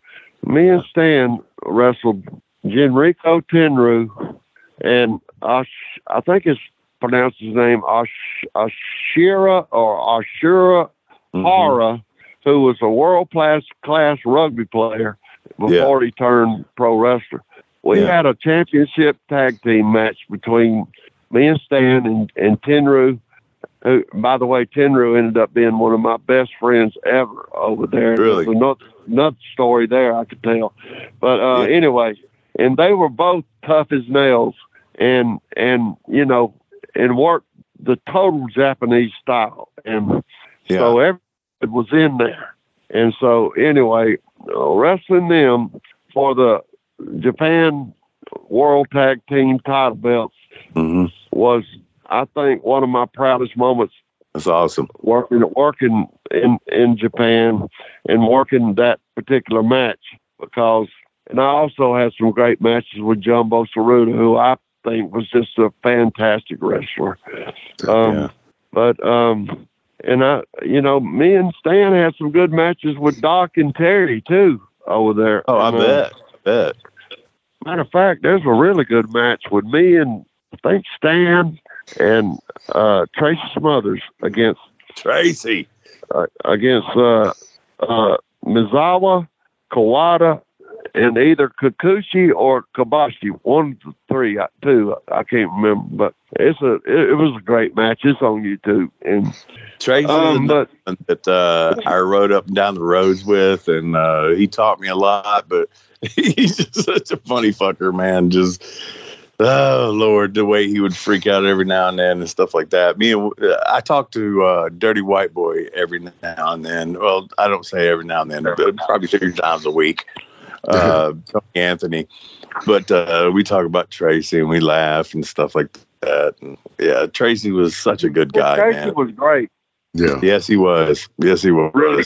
And you know, when Tracy come over there, that was his first tour, and I helped him, man. I told him, uh, you know, every match would come up, and, and, no matter if it was somebody, him wrestling somebody, another one of the Japanese, or us together in a tag, or whatever it was, I would always tell him what to expect from whoever it was he was wrestling over there. Because didn't know. Yeah, yeah. You know, and, and I would say, okay, Tracy, tonight you got it pretty easy. You're wrestling so and so. They're against, you know, Kawada or Misawa or somebody. You got to really be able to go. Okay, Joel, thank you, thank you. And I did the same thing with Dustin Rhodes when he come over there, his first tour, tour when he was 19 years old. And he's always thanked me for helping him when he come over there, his first You've tour. been but, uh, uh, obviously a integral part in a lot of people's uh, careers and stuff, man, Joel. I mean, I really, I mean, everything I've seen about you, I look up to you, man. I, I just want to thank you for, uh, you know, coming on the show, man. I really do. Yes, absolutely. Yeah. Well, I, well, I thank you guys for having me, you know, and, you know, I like, I like doing these things. Like I said, I hadn't done one in a while, but you know, once I get you guys get to asking questions, or, and I get to thinking back, man, th- um, things just start popping in my head, and I can yeah. just remember, you know, and and it's, you know, it was I never was no big superstar or nothing, you know, but I'm really proud of my body of work in in professional wrestling, and and you know, I had, you know, my share of pushes, I guess you could say, I, but I never you know, you know, you know, I never made the big money, but I made and kept the job for over 30 years in the business. And and I'm very proud of that. Say this to you, man. I mean, even though you say that, uh, I, am kind of in the same boat with you. Like, I, have I've done a lot of cool things. Uh, never made a boatload of money, but I respect the fact that my peers respect me and things like that, and I think yours do too um, and and I do. I respect you, man. I, I think you're a, an incredible worker. Uh, you know the Japan thing, all that. I, I, I respect the shit out of you, man. I, I just want you to know that. Well, you know, I I thank you very much for that, and, and it really humbles me when I hear people that do give me accolades and and do respect some of the things I did. It, you know, it makes you feel good because you know I I really worked worked hard as I, I know you did, and I you know, and people, you know, they can they unless you've done it and lived it, then they don't really know, and Yeah. and it's hard for people to relate and and you know and i'm just so happy that i still have i've had so many thousands of people pray for me since i've had this stroke and send me messages and letters Yeah, and and that's another thing, man. If you don't if you don't mind, uh, quickly the the story that you told me when me and you talked on the phone. If if you're okay with that, can you tell me about like what happened and everything? well i just know that i must have had the stroke in my sleep because i woke up just regular like i did every morning in my apartment and and i and i didn't sense anything wrong there to begin with when I just opened my eyes there in bed. And uh, but when I went to move and and to you know put my feet over on the floor to get up to go to the bathroom, you know I I noticed that my arm first was like I couldn't feel it. And it was like you know when you when your hand or your arm or something goes to sleep, and Right. you have to kind of shake it and move it around to wake it up. Um, Yeah, yeah. well, that's what you know I tried to do to start with with my arm, and but I couldn't even shake it. I couldn't even pick it up to, you know, to try to get the feelings to come back into it. So, so I Yeah. didn't know what was going on. And then when I tried to move my leg over and put it on the floor to get up, you know, it was dead too. And that was And I all the thought- left So I side. took I took my took my good hand, arm, hand, right, my right hand. I reached over and I grabbed my leg and I pulled it over and put it on the floor. And I said, "Well, let me stand up." And I went to try to stand up, and my leg just buckled on me, and I fell kind of plop, set, you know, on the floor there. And I and I was just thinking, "My God, what what the hell?"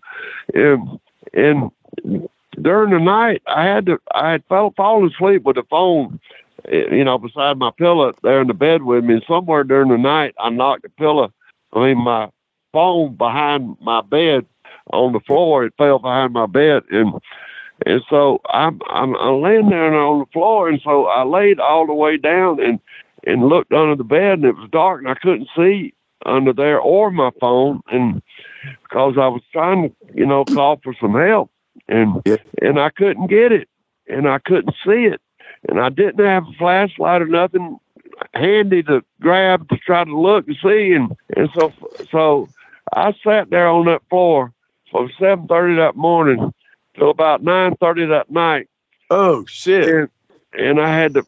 I finally there was a Gatorade jar sitting up on the on my dresser, and I grabbed it and I peed in it, and and finally I grabbed a. I saw my golf clubs were sitting over there leaning against a closet, and I I crawled, kind of got myself over there and, and grabbed a, a iron out of my golf club bag, and I started fishing under my bed for my phone, and it took me like three hours of that before I finally Damn. found found where the because even stretching my arm under the bed, I had a big king size bed, and reaching with a golf club, I couldn't somehow couldn't get that phone, but I finally about nine o'clock that night got my phone out from under that bed Damn. and called my sister who lived in town here and told her I said, you know, all I could say was I didn't even call 911. I just called her. I said, because I lived in a garage apartment behind my parents' house. They had Yeah. a big, nice house and a, with a garage apartment behind there. And I stayed gone on the road for so many years that I had came home back to my hometown here, and I wanted to be around them to help them do Right. the things that they needed help in doing. Anyway, long story short, I finally got the phone, fished over there to me, and called my sister and told her I said, Jennifer, something's wrong. I'm paralyzed. I can't, I can't mo- move my left side and come over here and get my, my mom, get my mom and dad up, and y'all come over to the apartment and see about me. And and so she did. She came over there and got them up, and and they come over there, and I had locked the door. That, Mm. And it's about 15 steps to get up to my apartment, and and my dad called me and said, "Well, you can't come down and unlock the door." And I said, "No." And he said, "What? You can't get down here?" I said, "No, Dad, I can't." So they had to mm-hmm. take the hinges out and take the door off, and and then mm-hmm. her, him, and my sister come up them steps, and my dad got up to the top of the steps, and he turned around and took one look at me and said, "Son, you've had a stroke." Damn. And he called 911 and they come out there and got me and took me to the hospital here in town and they did a CAT scan and all that stuff and said, confirmed that I had had a massive stroke. And they put me in an ambulance and took me from here to Emory Hospital in Atlanta. And Emory's one of the top hospitals in the country. And, uh, you know, in an ambulance with the siren blaring and everything. And I was in Yeah. ICU for like three and a half weeks. And then Mm. I think I stayed there about two months and before they moved me to another rehab Damn. facility. But anyway, yeah, it, and this that was four years ago, and I've been still to this day working and trying to get better with my walk. That's my main thing is I want to get my walking better, but it's not easy. Th- Let me tell you, when you're dealing with one good arm and and really a half leg, and you don't, nothing's easy. Yeah. Imagine, man.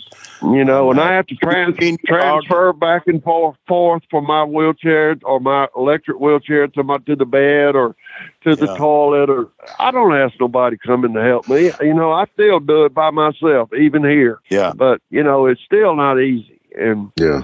I believe it. and you know, it's just man, it's just you know, I feel it's just my life was just stolen away from me in the blink of an eye in my sleep. You know, I Mm, mean, it's, yeah. it's strange because all those years wrestling, you know, I never to this day have had a, a surgery or anything. All those bumps over all those years, and I Yeah. attribute that to having good, good fun being t- teach good fundamentals when I was in my training by Lars. Yeah. Yeah, yeah, I believe that too, man. I believe that and too. I know my and I and I knew my limitations. I believe that, man, and and I just want you to know that, uh, man, I I appreciate you and uh, everything you did. I've watched you since I was a kid, and uh, you know, me and you talked on the side, and you know, I told you some of my stuff and all that kind of thing or whatever. Uh, uh, man, I respect the shit out of you, and uh, thank you so much for coming on here and just talking and even talking about that. I know that's probably hard to do or whatever, but I appreciate it, Joel. I really do. Yeah. Thank you so much. Oh, Jim and Wolf, I appreciate you guys. I appreciate that there's guys like you that that will, you know, that will that has a show where you have, you know, real people that that lived in the time in the era of the, you know, so-called glory years of the old, kind of the old school type, uh, you know, wrestling guy. And I enjoy talking about it because, you know, I was really lucky to be in some good places through some good times. And, you know, I was with Crockett uh, at right there uh, with the birth of the Four Horsemen, you know, the rock and roll midnight feud. When all, I was in the middle of all that, when all that started up. So, Yeah. you know, not not to mention in all Japan when you know when Kobashi was coming up and Kawada and Taue and Misawa and being around all that and that and being you know with Doc and Terry and all the great tag teams from all over that came in and worked for Baba, being able to be and live through all that. I mean, it's just a blessing, and and I had a. It was a hell of a ride, and I'll never forget it. Absolutely. But anytime, anytime you guys want me back on, just give me a call or let me know, and I'll Soon. be glad to Yeah. to, to run Hey. my mouth for another hour or so. Hey, Thank you. Let me tell you something, man. I'm gonna call you when we ain't recording because I respect you that much. Uh, I will call you and we'll just talk and just bullshit. Uh, you know what I mean? Uh, I really respect you and uh, thank you so much for coming on here and talking about this, man. It's, it's been awesome. It's been Yeah. absolutely well, awesome. Okay. And hey, call me anytime, man. I, I get lonely here sometimes, and I I love talking to the boys. Yeah, just call me anytime you want, and you know, and that'd be great. So, uh, wh- will I? So this thing will drop uh, next week sometime. On Monday. Monday. Yeah. We'll send you the links to it. Yeah. Okay, that'd be great. Cause I, yeah, Yeah. I'd like to hear. it. Yeah, we'll get it out there Yeah. for sure. Cool. I'd like I'd like to see if I how much I embarrass myself. But anyway, No, not a bit. Oh, you won't. I promise you. You're going to get. uh We we get a lot of downloads. Uh We we stay up in the top, and the only people that are above us are like Jeff and Arn and all the guys got sponsors. We don't have sponsors, but we do good. We we get a lot of downloads, thousands and thousands of downloads, and Well, I'm Yeah. sure that y'all do do well because you know what I like about when I do do these things is the people that conduct the interviews be informed and knowledgeable about you know about who they have on and you know little you know things about their career where they just they know things to ask and and it makes it easier for for me to do the interview and for you know, it's just it's just and a smart thing for you guys to do to be up on whoever you're having on. Yes, sir. Absolutely. Yes, sir. Yeah. absolutely. But I'm sure you guys know that. But anyway, thank you Thank you, sir. for having me, and it was my pleasure. And I look forward to talking to you guys again sometime soon. Hey, Sounds I'm gonna talk to you on the side though, for real. Uh, it's Wolfie here, and I'm gonna talk to you on the side, man. Well, no problem, man. Warren, you give me a call anytime, brother. I'm right here. Yes, sir. Yes, All sir. right. I probably will. Thank you so much. We'll talk to you soon. I promise. Okay, y'all take care. God bless. Thank you, brother. All right, Jimmy. So when we come back, uh, we're gonna do Ask Wolfie D anything. DJ, hit that music.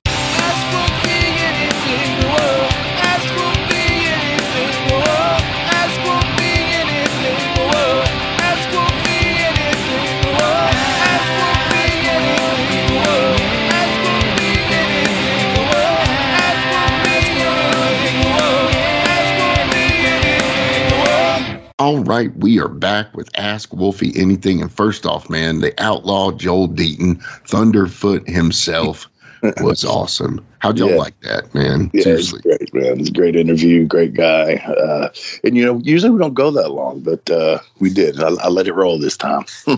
Yeah, very cool. Very cool. Very and, and and and you know what, man? I feel like he has a million more stories. That's just oh, yeah, yeah. I can't wait to you know we'll get him on for part two. I feel like that's coming as soon as possible. So um, Right on. But of course, today we always have to finish with a little bit of Ask Wolfie D anything. And the very first thing that we're going to talk about this is Alex Pires on Facebook, and he asks, "What current female wrestler would you want to team up with, and why is it Shotzi?" And he then goes to post a five-minute video of her howling like a wolf. I'm not joking. So I don't think it's probably Shotzi, right? No, I, I'd go for Rhea. Yeah, of course, of course. Yeah. Yeah. But no, I, I, I, have, I don't think I've ever seen the other girl word that he's talking about. Uh, so I can't really put judgment on that one. But I mean, the girls' division is is so talented uh, these days. You know, you got to give Yeah. it. At least I hate women's wrestling. Oh man, totally. It's uh, it's not the same. You had some of the few jewels like Leilani Kai and Sherri Martel and some of those girls that could really work. You Jumping know? bomb angels. Yeah, the jumping bomb angels and that stuff. But honestly, women's wrestling has come so far. It, Oh, yeah. it really is something special. And dude, I can totally see Slash and Rhea Ripley working out Oh, yeah. really well. Yeah, Dude. that would be a, a vicious and delicious or something. You know what I mean? That's cool. That's yeah, so, something to that effect or whatever. But anyway, uh-huh. man, yeah.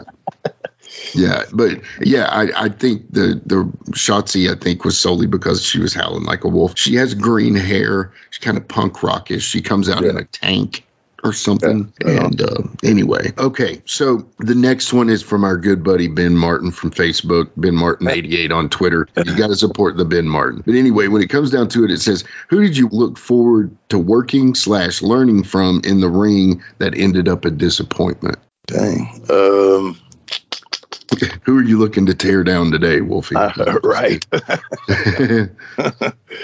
oh man, that was a disappointment. Man, I'm gonna be honest, man. I just don't think that uh, I've worked with anybody who was a, a huge disappointment or a letdown. Um, now, I did say that you know Brad uh, Brad Armstrong and I had a had a match. I thought it, it just it was their first one. I thought the chemistry was just a hair off, but it was still good. Like I said, it was good, but Right. I wouldn't say let down would be the fucking word for it. Um, man, oh, um, well, you know, and I've always talked about. We talked about it with Devo and I. It wasn't that I was uh-huh. going to learn from them really, but I was disappointed in the the way the match went, as far as you know, us being the baby faces and all that stuff. But yeah, man, it's hard to say that that I got in the ring with somebody that was, you know, I was anticipating being really good and and turned out to not be. I, I do not recall that ever happening. Okay, well that's awesome, man. I mean, it's really all you can ask for. I was just curious if maybe if there was something that happened that caused it to not be great beyond your like. I mean, yeah, Dusty, the match with Dusty that I had, and then the reason it was, you know, not what I wanted it to be. I guess that's probably my answer there. I forgot about that one, but it was because the weather was bad. They almost canceled the show. There was hardly anybody there, but it was the you know show must go on type of deal, and they wanted to give uh, you know the people that did come out in the snow uh, a bit of a show there. So you know, I'd say that match probably could have been a, a lot better, um, but we were just trying to get in and out and get home safely. yeah. Yeah, that makes sense. I mean, yeah, dude, you'd think like anytime you can work Dusty Rhodes, that's like a, a career highlight, you know, and Yeah. those outstanding circumstances or whatever they're called, you know, Yeah. like those things can lead. I, I mean, I, I've been in situations to where, you know, like I expected more and it was just a big letdown, but it was beyond anyone's control. You know what I mean?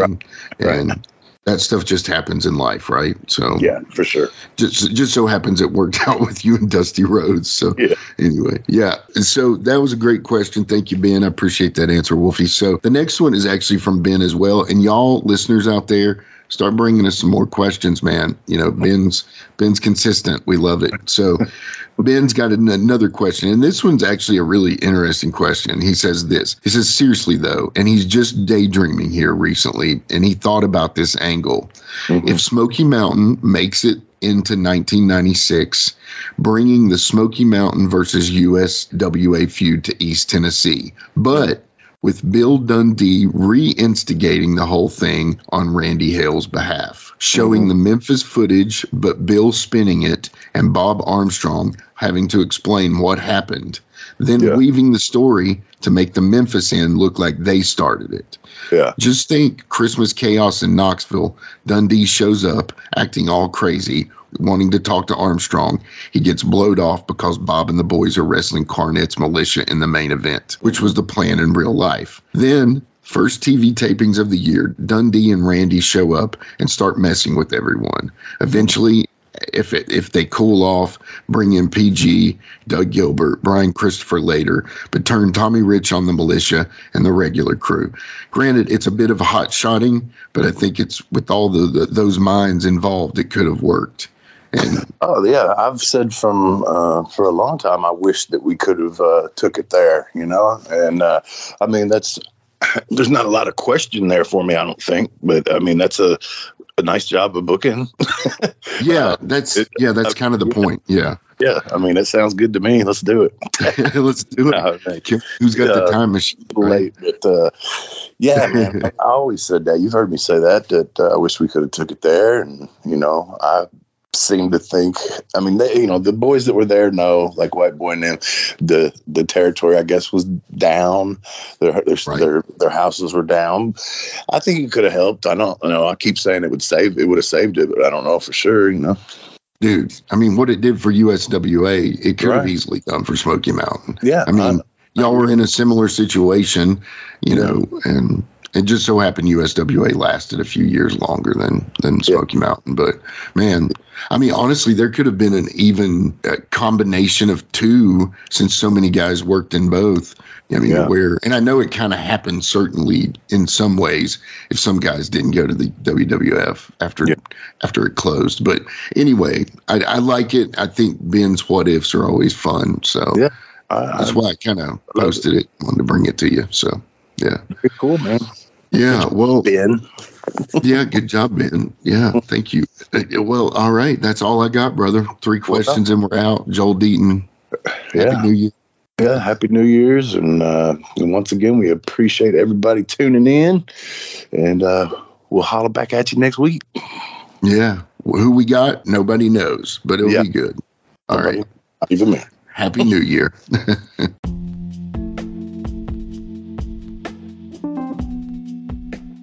And now a word from our sponsor.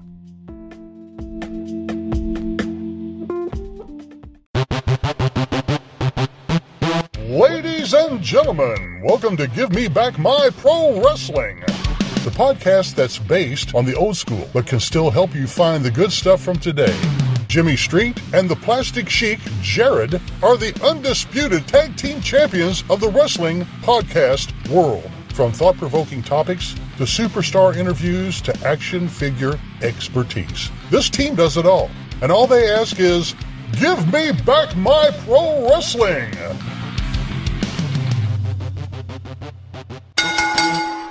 Every other Thursday, wherever you listen to podcasts. Join me, Gene Jackson, for the Jackson Interaction Podcast, where I'll be doing one on one interviews with people from the world of professional wrestling as well as stand up comedy. You can get them anywhere podcasts are available in both video and audio form, but you can find them all at genejacksonpod.com. That's right, it's the talk of Middle Tennessee, the channel you love to hate and the channel you hate to love. It's Brian Turner from Brian Turner's VHS Rehab. And if you're looking for matches from Wolfie D to Jerry Lawler to Dusty Rhodes and the team that put a pimp before your eyes and a goatee between your thighs, Booty Call and Athena, go to lostwrestling.com. See, I made it easy for you. Brian Turner's VHS Rehab. Booyah.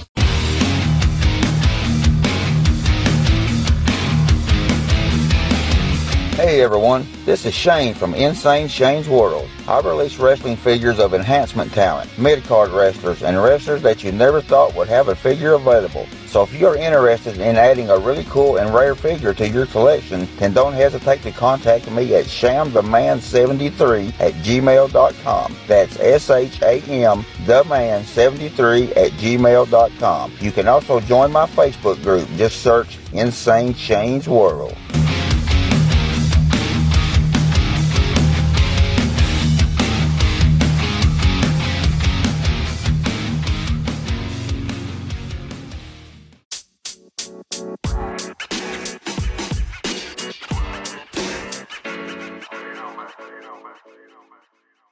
That was another great episode. Hey, Wolfie, tell them where they can find you on social media. Jimmy, they can find me in the club, bottle full of bub. I'm just kidding. Uh, they can find me on Facebook. Uh, my personal page is Warren Wolfe, W-O-L-F-E. I'm on Instagram at Warren Wolfe 13. You can always find us on Facebook, Twitter, Instagram, and YouTube at Live Wolfie D. Here's the thing Wolfie always has offers for his autographed photos. He has a selection of some awesome photos from throughout his career that he will autograph and personalize any way that you want him to. Just contact him either directly at his personal Facebook page or through any one of our other pages, and we'll make sure you get in contact directly with Wolfie. Get those photos, right, Wolfie? Yeah, I've got some good stuff on there, you know, to help with the podcast. Folks, if you can't get out to a show to meet Wolfie D, there's nothing like that, especially for the fans of PG 13 and Wolfie D. And before we go, you can always find me, your host, Jimmy Street, at James Rock Street on Twitter, Instagram, and YouTube. And hey, Jimmy, before we go, real quick, I just want to add in there, uh, from the bottom of my heart, I really appreciate, first of all, the work you've done for this podcast. You have worked your butt off. Secondly, the people that are liking the page. Beyond that, even more is the people that are listening, and we really appreciate that. Yeah, and remember, guys, the podcast drops a new episode every Monday at noon, and our past episodes are streaming now on demand on all major podcast formats. Thanks again.